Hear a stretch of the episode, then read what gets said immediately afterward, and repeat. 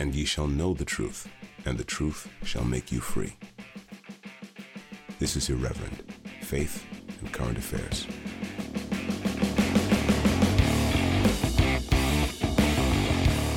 Really nice email.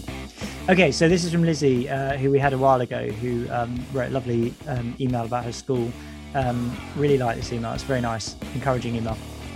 Dear Daniel, Jamie and Tom, your last two episodes have been really helpful and uplifting. The story about the Sulcan Quab is beautiful, reminding me of the promise, for the Lord God will make righteousness and praise to spring forth before all the nations. Pardon me.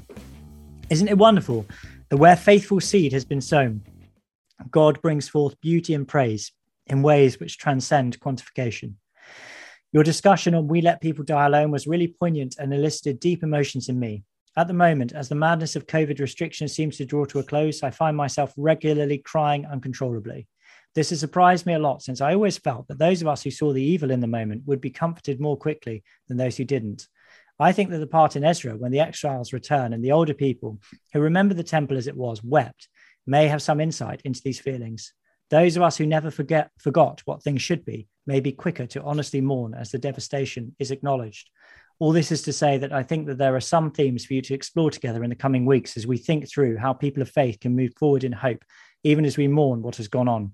I think the temptation will be to hate the world and be angry at certain groups, but there is a better story we can live out, even in the absence of any admissions of guilt or genuine repentance from those who instigated many evils and those who promoted them. There is so much hope we can learn that we can lean into from the whole of Isaiah 61, that we have a God who hears the cry of those who call on him, remembers to be faithful, and who can redeem broken people and broken communities and make them a display of his splendor. Keep going. Your show is such a tonic of good each week and a blessing to many. God bless, Lizzie. In all seriousness, you know, we in the podcast, you know, Tom, we've just been talking about the bishops, haven't we? We just did 2 or 3 things on the bishops. And actually, you know, this is not what's going to lead us forward. This is not what's going to rejuvenate us and rejuvenate our communities and bring us out of this situation.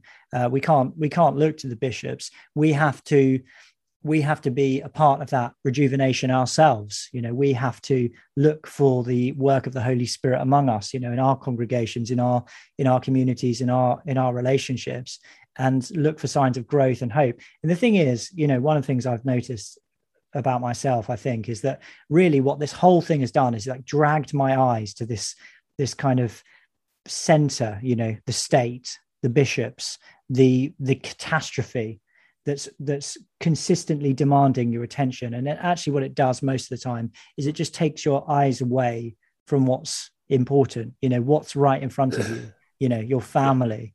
I mean, I always feel miles better, Tom. I don't know about you, but when I go into church and actually talk with parishioners, just to chat with parishioners and see them, the reality of that, the humanity of that, that is where health, you know, spiritual health and psychological health is, you know, in those, that everyday reality that God calls us to, the people who are in front of us, the things he's given us to do, tasks he's given us to complete, the people he's given us to love and forgive and draw close to and pray for. You know, that's where renewal will come from. I mean, I think talk and get upset about the bishops. I mean, it's quite fun to do so in some ways, but ultimately we shouldn't let it preoccupy us too much. No. Do you know what? We need to end with some Isaiah 60, 61, I think. Yeah, good idea. So here we go. Just an excerpt. So thank you, Lizzie, for sending that word our way. Isaiah 61, chapter 4. They will rebuild the ancient ruins and restore the places long devastated. They will renew the ruined cities that have been devastated for generations. Strangers will shepherd your flocks, foreigners will work your fields and vineyards, and you will be called priests of the Lord. You will be named ministers of our God. You will feed on the wealth of the nations, and in their riches you will boast. Instead of your shame, you will receive a double portion, and instead of disgrace, you will rejoice in your inheritance. And so you will inherit a double portion in your land, and everlasting joy will be yours. Amen. Amen.